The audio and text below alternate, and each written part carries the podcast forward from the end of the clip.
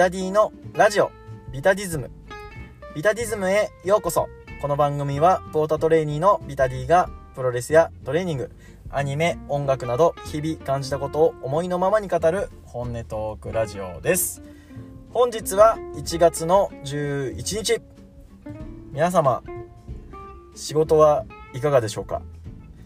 僕は1月の5日が仕事始めで、えー、56と出勤して今日10日3日目ですね、えー、出勤仕事だったんですけど結構やっぱね年始って忙しいっすよね。うん、まあ、本来僕の仕事は結構月初が仕事が多いのでまあそれにプラスしてまあちょっと中頃前の仕事みたいなのがありさらに今はねあの上司の仕事を結構引き継いだりしてるので、まあ、自分のペースだけ考えてもダメみたいな感じなんですよ。でその上司の仕事を引き継いでいく時にあの感じるのはあの人に物事を教えるのって本当大変だなって思いますね。あの教えてもらう側が何言ってんだっていう話なんですけどまあその引き継いでもらうね仕事が結構その上司の人がずっと1人でやってたような仕事が多くってでまあそういう仕事って自分はそのデータとかを追加していくんで分かるんですけど引き継ぐ時にその引き継ぐ人に対して分かるかって言われるとねあまりにも複雑みたいなパターンが結構あると思うんですけど、まあ、今回も結構ねすごいですね。一つの書類を作るのに Excel を行ったり来たりしてで人 Excel 完成させようと思ったらもう一つの Excel を完成させてでその完成させた Excel からまたみたいなおいおいおいみたいな感じなんですけど。まあ仕事ってまあ一番こういいのはこう誰にでもあのできる。うん。あのプロレスみたいなやっぱり役割というか特殊な仕事はまあ一人に一つのそのパーソナリティというか特殊性っていうのが大事だと思うんですけど、まあ、基本的に会社の歯車を回す時にやっぱり大事なのはこの人が抜けてもある程度なんとか会社が回っていくよっていう、まあ、リスクヘッジだと思うんですよ、まあ、そういうことが全くなされてないと。いうことがね結構感じることが多々あってまあ、これを、まあ、誰かにまた引き継がないといけない時が来ると思うので、まあ、そういう時に向けて自分はしっかりと他の人に教えられてしかも自分が何かなった時に、えー、なんとかなるようにっていう風に対策をしていきたいなと、えー、思う。年末年始というか年始の、えー、お仕事始めでした。はい、えー、そんなこんなでね、えー、本日のテーマトークに移っていきましょう。今回のテーマは東京女子プロレス1.4プリンセス・オブ・プリンセス選手権のと、えー、スターダムでいいのか？新日本か、えー、新日本プロレス 1.4IWGP 女子選手権の話です。それではどうぞ。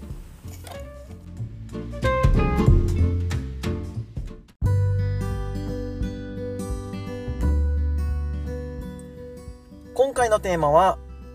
東京女子プロレス1.4のメインと。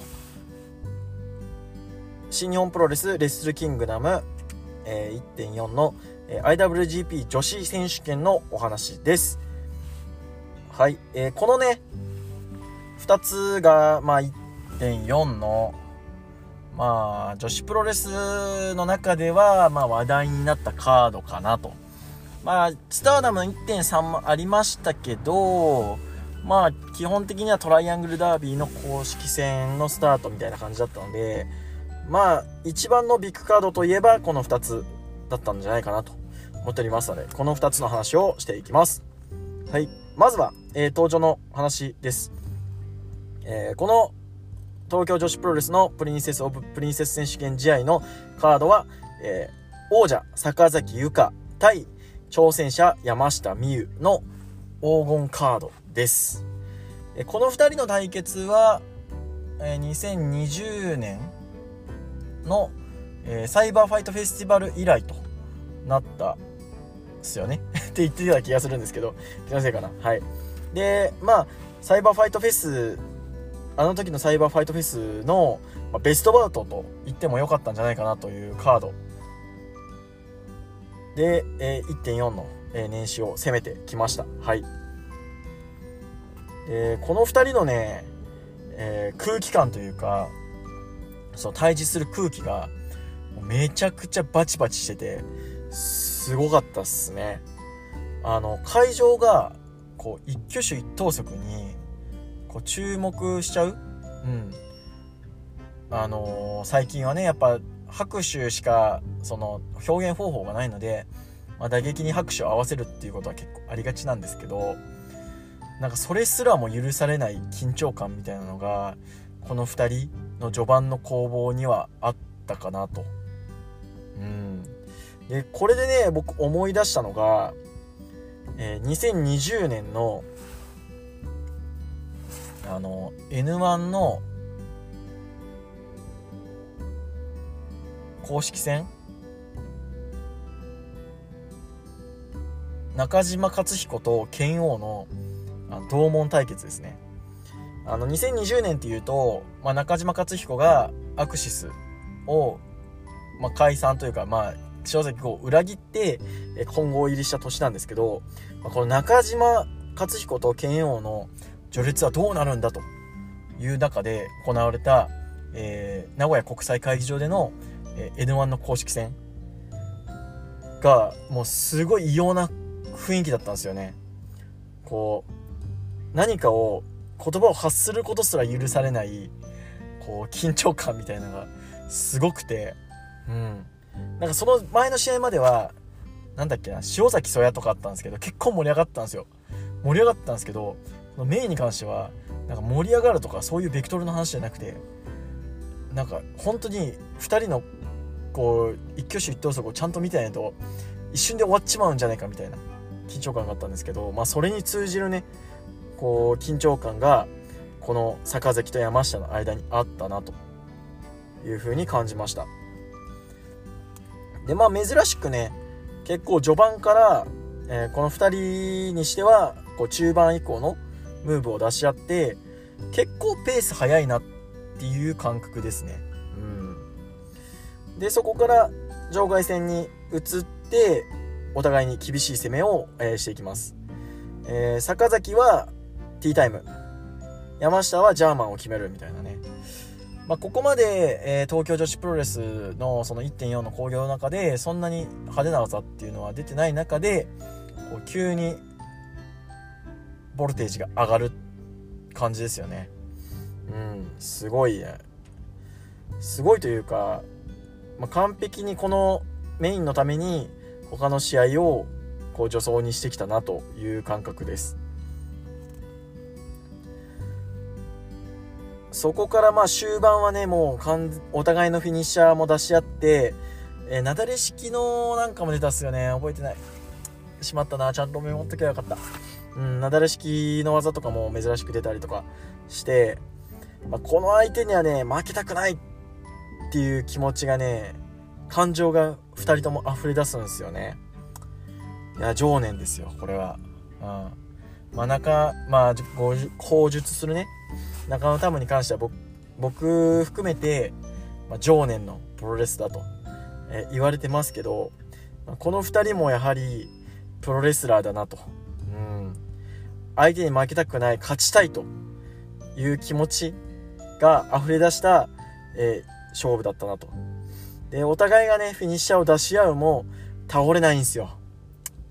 いやもうこれなんね倒れた方が絶対楽だろみたいな展開なんですけど、倒れないんですよ。負けたくないから。うん。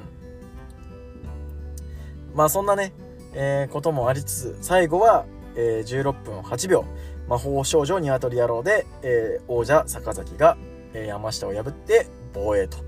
なってます。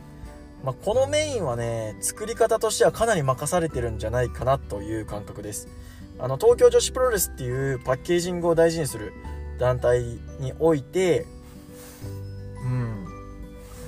この2人がやれることをしっかりやるというかこれまでや見せてきたものをさらに出すという意味ではまあ良かったんじゃないかなと思いますね。うん。いやーすごかった。本当に。いやこれだけでね結構お腹いっぱいでしたね。うん。あのと先に東京女子プロレスの、まあ、1.4の興行のメインを見て、えー、満足満足というところなんですけどまだまだメインディッシュは先にあるぞよということで、えー、続きましてそのままいきましょう、えー、新日本プロレス、えー、1.4の IWGP 女子選手権ですね、えー、王者カイリ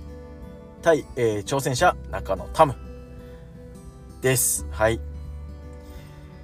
もうこのねマインドとしてはもう中野タム勝てですよ。うん。まあねツイッターとかでも見ましたけど大仁田について土佐回りしてたアイドル崩れが新日本プロレスの東京ドーム大会っていうところでシングルマッチやるんですよ。このストーリーのねエグさというかエモさというかそれがすごく感じれてまだねちょっとタムの時点見れてないんで読めてないんでちょっとそこは怪しいところなんですけど、まあ、とにかく中野タム勝てと。そういうところでしたね。はい。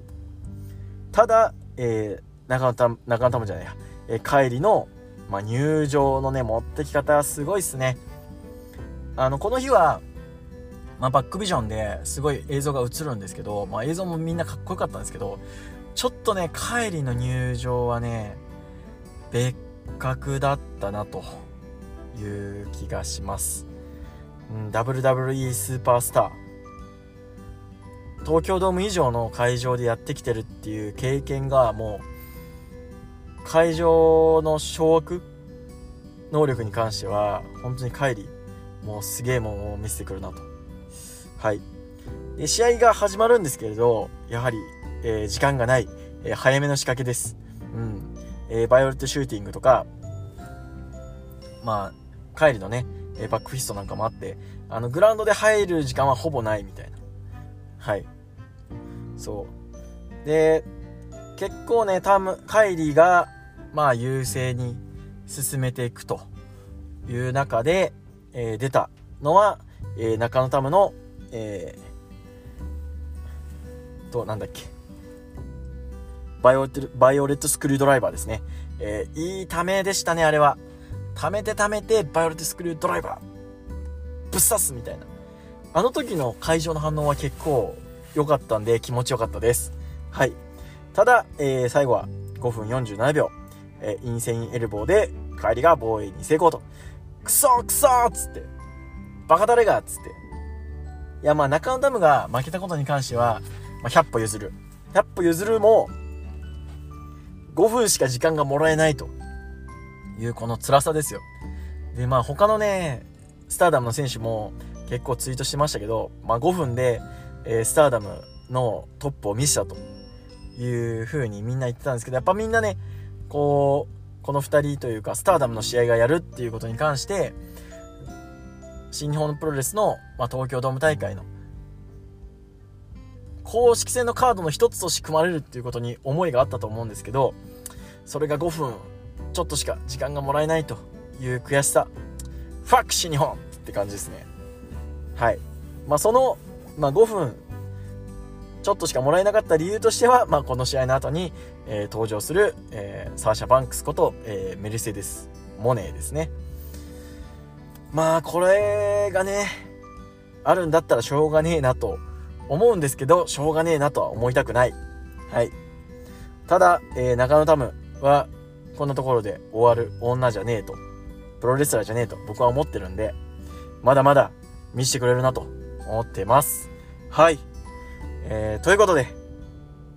えー、女子プロレスの試合2つ、えー、ワンマッチレビューを2つね、えやってきましたが、えこんな感じでね、今年は、えちょこちょこと、あの、自分が気になった試合のお話をちょ、えやっていこうと思っておりますので、えなんかね、話してほしい試合とかありましたら、え DM とか、えリプまでよろしくお願いします。はい。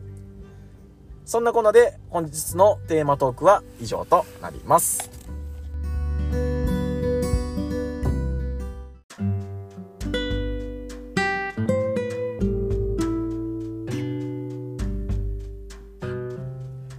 ラジオビタディズムエンディングです。番組ではリスナーからの質問、意見、感想を募集しています。ハッシュタグビタディズムでのツイート、質問箱、リップ、DM までどしどしお待ちしています。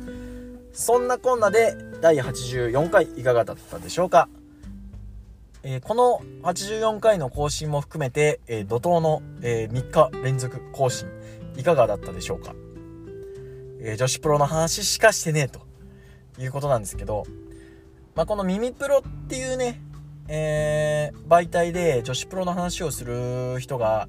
あんまりいない。まあ、藤子ブラぐらいかな藤子ブラがたまに登場の話とか、まあ、スターダムの話をするぐらい